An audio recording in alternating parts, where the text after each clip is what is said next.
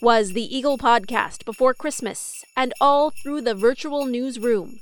Lots of journalists were typing, all their deadlines did loom. The capital region is a lit and twinkling, as it typically is at this time of year, reminding us that it's Christmas. But it's a very different Christmas from years past one that comes with stern warnings from public officials to avoid a universal hallmark of the holiday season that is, gathering with friends and loved ones. Coming up on this episode, we'll have the week's top headlines, but also some festive holiday cheer.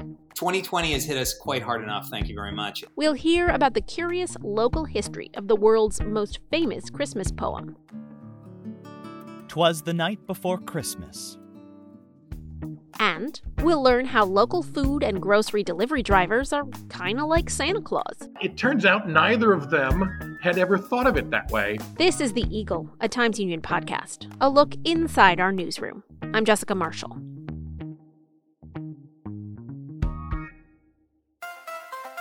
If you're enjoying this podcast, take advantage of all the Times Union has to offer and support our efforts to bring in you award winning journalism by becoming a Times Union member today.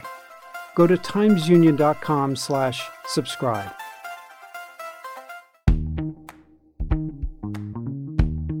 Welcome to The Eagle. I'm Jessica Marshall.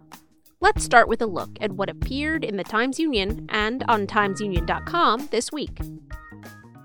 We are here once again for the second to last time this year uh, before 2021 hits us with Times Union editor Casey Seiler. Casey, there's a lot of grim news this week, and and I promise we'll get to some happy stuff at the end of this conversation. But we're going to start with uh, in, in, much the similar way that we've done for the last several months. In that, what's the local COVID scene? What's going on? What's well, the latest? Jess, first of all, please don't say 2021 is going to hit us. we've, yeah, maybe I jinxed it. I don't want to jinx it. Enough of that, but 2020 has hit us quite hard enough, thank you very much, and continues to uh, as as we round out the year. Albany County crossed the threshold of uh, you know 1,000 active cases going at the same time earlier this week. That's scary. Hospitalizations are are still way too high, and the daily uh, uh new infection rates are you know they're either right right below or right above 200 for far too many days. This situation is, of course, not relegated to the capital region. It's really it's happening across upstate and and really across the state writ large. And now, of course, we have the the additional concern over this variant strain that has emerged in the UK that is um, is apparently much more transmissible, even as the state and all states and the federal government are racing to get as many doses of the vaccines that have been approved um, out to the public. Now, New York has received a number of those vaccines, and Governor Cuomo this week announced that you know upwards of 89,000 New Yorkers have already been vaccinated. Correct? Yeah, that's right. And the the first uh, doses are going out last week. The you know sort of the first pass was healthcare workers, especially those that are working with vulnerable populations. We're talking on Wednesday. A large group of first responders are getting uh, are getting the vaccination even as we speak. They're getting it in an undisclosed location because uh, local officials would rather the public not know for security reasons where there is a, a, large stock of, of the vaccine. But at the same time, the governor, in his briefing earlier today, said that the state health department is considering the possibility of creating a pilot program where people get rapid tests before they go in to see a key Buffalo Bills playoff game that's supposed to be played in Buffalo um, early next month and then they would be contact traced to see if you know if the rapid testing was able to actually stem the spread which to me and to people who have had a difficult time getting rapid tests if for example oh i don't know you want to go visit an elderly relative in a nursing home that idea seems perhaps a little bit an example of misplaced priorities, but I guess we'll have to see. The governor and the health department said that they are considering it as a pilot program, so we'll have to see if they actually move forward with it, which is in no way to disrespect the bill's success this season. But now, as a Buffalo Bills fan, I would have to say that wouldn't it be truly tragic in a Buffalo Bills fan's way if they had to miss, you know, the Bills actually winning the Super Bowl this year after all that they've been through? Yeah, second only to them dying or a relative dying of coronavirus. Exactly, yeah. exactly. Now, moving on, we've got, well, we had some big weather news last week, but that's kind of having a ripple effect on this week. We're supposed to get, uh, you know, a bit of rain and a thaw, but the worrisome thing about that is that it could cause a lot of snow melt and flooding. What's the latest there? Right. Rick Carlin and Eduardo Medina noted that the heavy rain that is supposed to settle on the region on Christmas Eve and into Christmas Day which could bring one to two inches of rain, is going to fall on a snowpack that is still pretty intense. Um, you know, we most parts of the region got about two feet of snow just not even a week ago yet. A lot of that, I can tell you from looking out my backyard, is still there. What that can do is present a degree of peril to the foundation of people's homes and to the dryness of their basements. Because, of course, all that snow is uh, going to go somewhere when it turns into water.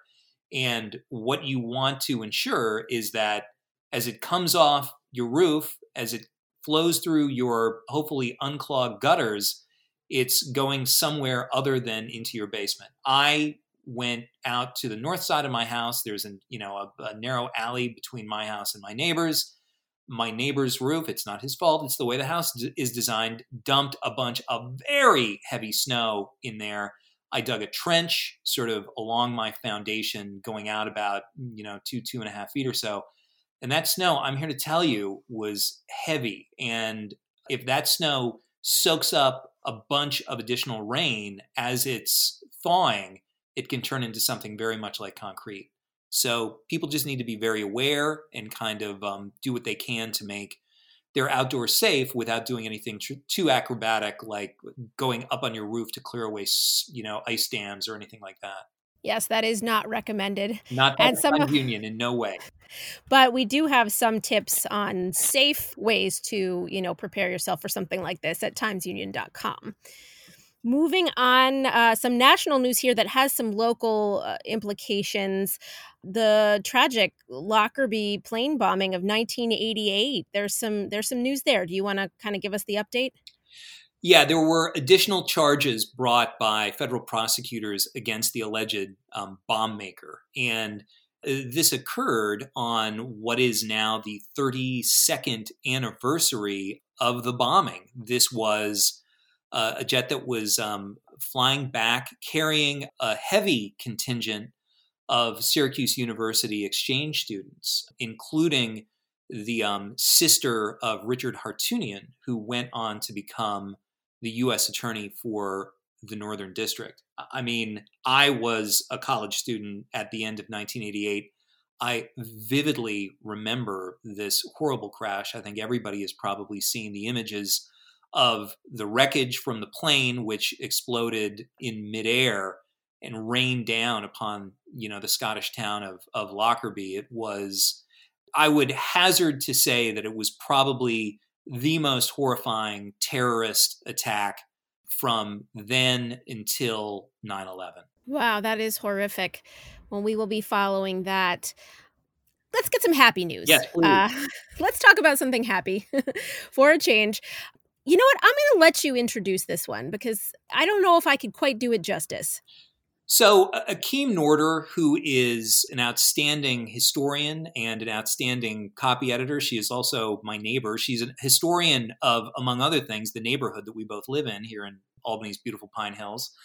But she uh, went into the archives and found examples of children's letters to Santa that were published in the Times Union basically 120 years ago in print. And they are heartbreakingly heartwarming, I guess you would say, in the sense that they show that children are children the world over. And this story, as well as a characteristically excellent column from Paul Grondahl, who looked at children's letters to Santa today and noting how those letters in many cases reflect the concerns of children who have you know spent the last nine months or more living with a pandemic as well as potentially economic hardship economic anxiety. Both of these stories which you can read at timesunion.com are reminders that there is nothing or very little in the adult world that does not leach into the experiences of our children that they absorb the kind of flavor of our anxieties in the same way that you know a carton of milk might absorb the the flavor of the food that's sitting next to it on the shelf. It's a reminder of the fact that our children are not like these tiny innocents that they are they're emotional magnets and you know little pitchers have big ears and it comes out in letters to santa. Indeed. And casey i just want to tell you happy holidays but before we leave off this topic, here are a few of those letters. You can read the rest at timesunion.com.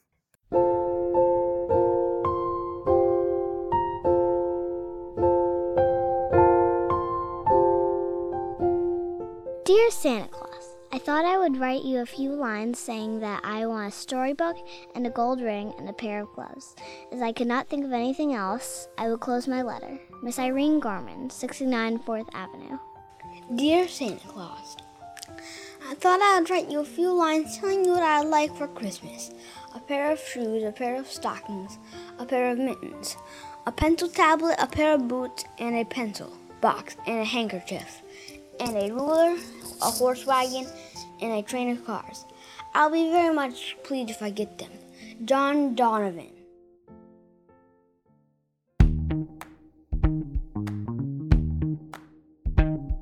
Jolly old St. Nick, or Santa Claus, rallies for a marathon night of present delivery once a year. But as table hopping Steve Barnes reported this week, local food and grocery delivery drivers have been delivering the goods to excited people thousands of times since the pandemic began. I love how your article, you know, the article that you wrote compares Instacart drivers and food delivery people to Santa Claus. Can you expound on that? well, you know, in journalism, we, we need a peg for a story. We have to hang hang it on something, and there and this seemed to me a very small, what I thought, realization that like, hey, they're like Santa Claus, and it's around Christmas time, so I'll just do that. But it turns out neither of them had ever thought of it that way, uh, and they were both pleased to consider that. I love it. I love it. It's it's very magical. It's a it's a magical association. But, you know, in reality, you as you said, we've been relying on these people for months now, a lot of us in the capital region. Can you kind of just go through what their story has been in the last several months? Some people it has absolutely been necessary. You're right. This is essential and they were judged essential workers. Uh, and that was primarily for people who are not like me, which is to say, not lazy. They actually have real reasons. They w- didn't want to go out. They didn't want to be exposed. They weren't capable of it. They're somebody in their home, and I'm just lazy. So I, have been a big Instacart fan since even before the pandemic. I discovered it, and I thought this is really cool. And of course, you know, there's nothing new about food delivery. People have been getting Chinese and pizza delivered for uh, decades, you know. But in, in this case, both of these people had reasons for going into it. One of them, Casey Madala, is a young woman, mid mid 20s, and she works for a social services organization assisting people with disabilities. And she lost a job that was pretty good and then found another one in the same field that paid considerably less. And she had been a pizza delivery person in high school and thought, oh, well, let, let me try that. So she started with one of the big three national apps that need not be named because they charge absolutely obscene fees to restaurants. And she hooked up with Melio, which is based in Latham and is locally owned and now has about 300 restaurants from about Slingerlands all the way up to Queensbury. And they promised Casey they would double her money. And in fact, they did double the money she was making from the other app. And she makes more money now. She drives about 30 hours a week for Melio, makes more money from Melio than she does her quote unquote real job. And it was the reason she was able to buy a new car this year. Wow, that's excellent. Then the other guy by the name of Roger Allen, he's 50. He lives up in uh, northern Saratoga County and was working for uh, a theme park in the Lake George area. And when the 2020 season got flushed, his job went with it. And so he, when he started, he was doing 55 or 60 hours a week with Instacart, which shops at a variety of mostly supermarkets, but also some other stores, everything from, you know, BJ's Wholesale Club to Sephora.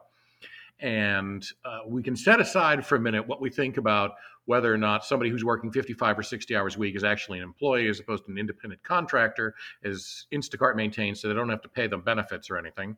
But it was really helpful for Roger because when he was working hard, he was bringing home $1,500 a week and sometimes doing nine or even 10 shopping runs uh, a day picking people's groceries up for it. He had also been an Uber driver, and he said there's no, absolutely no comparison uh, that Instacart customers tip way better than Uber customers. Wow, that's great. So, in a way, this has been a salvation for both sides of the equation. You know, the folks who really needed to have, uh, you know, deliveries for COVID safety reasons and other reasons. And then the folks who are doing it are, you know, finding these unexpected benefits that are really oh, helping yes, them at a rough time, right? Definitely. Um, now, what about safety issues? Are the folks that you talk to have any concerns about COVID safety for them while they're no, doing this? Both of them have have to uh, answer questions. Um, it's, it's like COVID screening, and this is the best that can be done, you know, at, at, the moment without actually somebody giving them a rapid test. But they have to answer, you know, have you been exposed to anybody? Have you, you know, at any point did you encounter somebody that you were suspicious about? Have you yourself been feeling good? Do you have a temperature? So they answer all these questions. And Casey says with the restaurants, there there's often a dedicated door that they go to, or or a, right at the end of the bar, there's an area set aside for them because they there are restaurants that are now doing more than fifty percent of their business takeout. And these were complete sit down restaurants that hardly ever did takeout. And now they're doing 50% of their business. So they've gotten pretty adept at it. And, you know, there's sanitizer there and there's insistent on masks. And for uh, Roger, he says he never even sees customers at the door. It's rare. Casey says she at least sees people or she sees them through the door and waves at them because they're more interested in hot food than somebody is in groceries. But they both say, while they're aware that they're going into places they also feel safe because of the measures they're taking and the measures that are required. The first time, in fact, we tried to shoot a photo of Roger. Uh, he admitted he screwed up logging into the app and his fat finger got in the way and he clicked the wrong button and they wouldn't let him shop that day. So he had to reschedule the photo. Oh, no. yeah. Poor he was guy. completely healthy and his, his finger just got in the way. He's like, I mm, hit the wrong button. And they were like, nope, you can't retract that answer. Come back tomorrow. Oh, my goodness going forward where do you think this industry is going? Like if we suddenly you know the vaccine you know miraculously cures us all of, of this pandemic and and you know restaurants go back to business as usual and such uh, where do you think this is headed? I think for certainly a, a, a large i don't know large percentage a percentage of customers including likely me are going to uh, stick with instacart just because there are two grocery stores depending on which route i take home i can pop in. And i was somebody who was stopping even twice a week after work and i'd like oh you know i want a piece of fish and, and a salad tonight for dinner or oh you know that bread lo- looks good i'll just spontaneously buy a loaf of bread and stick it in the freezer. And i really haven't missed it. I swear since january i have stepped foot in a supermarket twice including once the two days before thanksgiving Wow. Uh, and, you know, I'm somebody who shopped a lot. I, I still went to the farmer's market back in the warmer, since they moved indoors, I haven't, but I went to the farmer's market plenty, but I have not gone to supermarkets. So I think grocery will continue just because people love the convenience of it. And if you're spending a hundred dollar hundred dollars on an order, you know, you're probably between fees and tip, you're probably going to pay twenty dollars. But twenty dollars to sit at your computer at home, type in everything you need, uh, consult the person on substitutions and make sure they're getting you a small head of green cabbage. Because if you live by yourself, a big head of green cabbage lasts a really long time. Uh, and, and, there's something wonderfully intimate about it that one of the things Roger said to me uh, that it's amazing what you get to know about people uh, from what they order. And he's he, we didn't put this in the piece, but he was like, you know, sometimes you you see what somebody's ordering from the pharmacy section, wink, nudge, nudge, nod, and say, "You go, dude." That's great. Um, oh, so there's I, a lot of personality in it too. Yeah, uh, but I also do think that um, restaurant delivery is going to drop off because there's because restaurant people love their restaurants and they're missing them. They desperately want to be out to them. So as soon as they can go back out and feel safe, they will. After the break. The children were nestled all snug in their beds, while visions of sugar plums danced in their heads.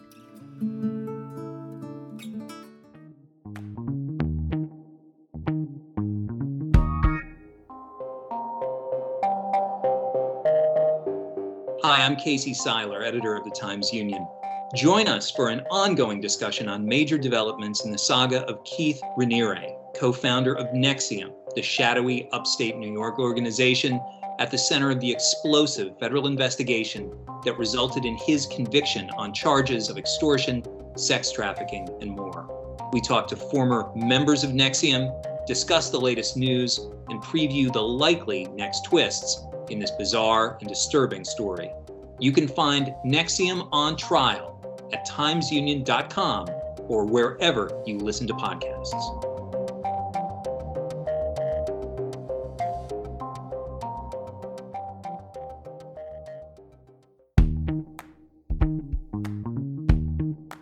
Welcome back. You're listening to The Eagle, a Times Union podcast. I'm Jessica Marshall.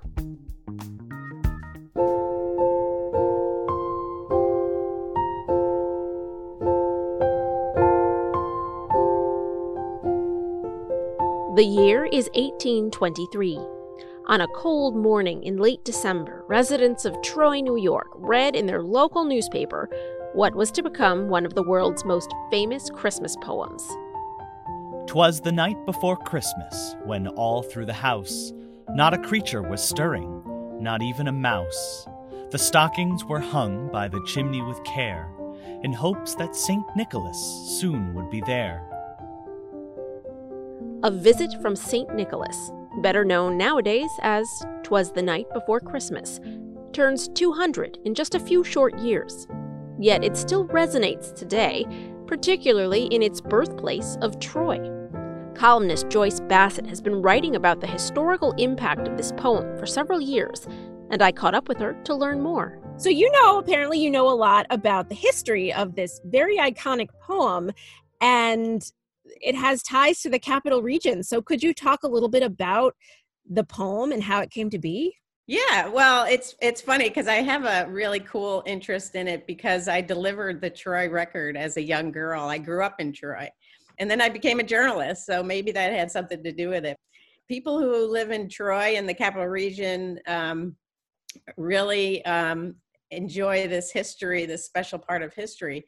Almost 200 years ago, Troy's newspaper at the time was the Troy Sentinel, and um, they published a poem that was called "A Visit from Saint Nicholas," and um, you know you can actually get copies of the the poem. You can see the the actual copies of the newspaper. Um, and that poem started out "Twas the Night Before Christmas" and became known as "Twas the Night Before Christmas." When what to my wondering eyes did appear but a miniature sleigh and eight tiny reindeer. With a little old driver so lively and quick, I knew in a moment he must be Saint Nick. Wow. I mean, cool. I read the poem every year to my kids on the night before Christmas. It's just so iconic. And I have to confess, I did not know that's where it came from. That's such a special tie to the region. I love telling the story year after year because, uh, you know, even when I get together with family and friends, I go, You remember that this is from Troy, right? There's some controversy over who wrote it. So, tell me about that like who came out and said that they wrote it and then who's challenging that and you know what's the what's the controversy there yeah so the long-standing popular the person who people think wrote the poem is his name is clement clarke moore He's the long accepted author. So he was like a rich guy from Manhattan, and he reportedly said that he wrote the poem the year before it was published. So he said he wrote it in 1822. And it was published in 1823. There's actually a plaque in downtown Troy that cites him as the author. And if you look at books, and you know, pretty much he's cited as the author. And then um, there's the family of a gentleman um, named Livingston. He was a farmer of a pretty prominent Dutch family in the Hudson Valley. And he wrote poems and he died in 1922. He never said that he wrote the poem, but his family, after his death, found a bunch of things that led them to believe that he wrote the poem. So there's been this long long mystery who done it thing going on like who who who actually wrote the poem. Yeah and and one of the things that you wrote about this week um and, and over the years i assume is how we're still kind of parsing out that controversy in a kind of entertaining way. So what what what's gone on in the last couple of years regarding this? Yeah i'll never forget. I was working once um, as an editor on the night desk and we had one of our reporters who who went out to cover a mock trial. And um, it was the story of the night. Everybody loved it. So um, there were prominent judges and politicians who got together and thought it'd be a great idea to do a mock trial. And it was called Livingston versus Moore Who Really Wrote a Visit from St. Nicholas? So one side um, was represented by the Caseys, longtime judge and lawyers in the uh, Troy area, and then they represented Livingston, and then uh, Clement Clarke Moore, he was represented by E. Stewart Jones, who's a uh, you know very prominent uh, local attorney, and it was a hung jury. That was um, on the 190th anniversary, so that was pretty neat. And um, then they did it again the following year, and the Caseys won. So um, you know, it's kind of like uh, something that Troy has embraced and you know made events around the uh, the history of it. More rapid than eagles, his coursers they came, and he whistled and shouted and called them by name. Now Dasher, now Dancer, now Prancer and Vixen, on Comet, on Cupid, on Donner and Blitzen, to the top of the porch, to the top of the wall. Now dash away, dash away, dash away all. I'm curious, and I'm I'm sure that you know no one knows the answer to this question, but I wonder what your thoughts are on it. Why was it published in a Troy paper? Like, was there any evidence as to why, and why it was anonymous as well? I think it, it was just submitted and um, by someone, and then you know they they happened to be the ones that they submitted it to. That's all that I read on it, and then um, you know I think the fact that it was author list just it probably was just handed from person to person i'm guessing. And then um, and then it wound up in the newspaper as more of an you know entertainment obviously for around the holidays. You know people didn't try to find out who the author was. And it went viral so to speak you know. Right. and only the way something could go viral in the 19th century. Exactly exactly it does it has a very mystical quality about it. I mean i know hearing it as a child myself i you know i just felt it was such a magical poem and it it really like you know it resonated with me and it stays with you your whole life right? Sure. And yeah. the, and there's so many um, variations of it as well funny ones and obviously everyone has grown up with this and everyone has you know i have a an, an old book that um, I, I really treasure that um, has the poem illustrated, and I just love it, and I bring it out every year. Oh well, this year will be no exception, right? COVID pandemic can't stop us from enjoying those holiday traditions, right? absolutely, absolutely. Obviously, in the 200th anniversary, we're going to have a really big celebration on hand. So that'll be 2023. So we have a uh, Troy has a couple of years to plan for this, and I'm sure even even next year when this is over, um, they'll be celebrating that.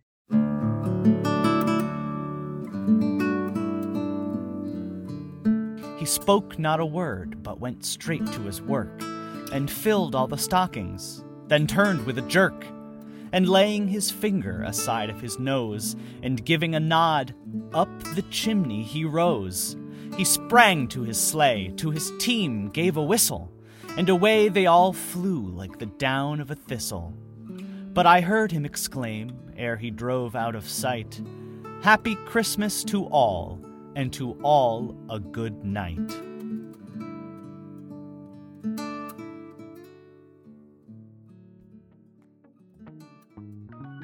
That's it for this week. I'm Jessica Marshall.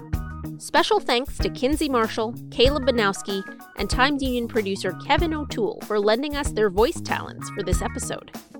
We'll be back next week for our final episode of 2020. In the meantime, check us out on Facebook, Twitter, YouTube, and Instagram, or head over to timesunion.com for the latest news and features. And a very Merry Christmas to those who celebrate.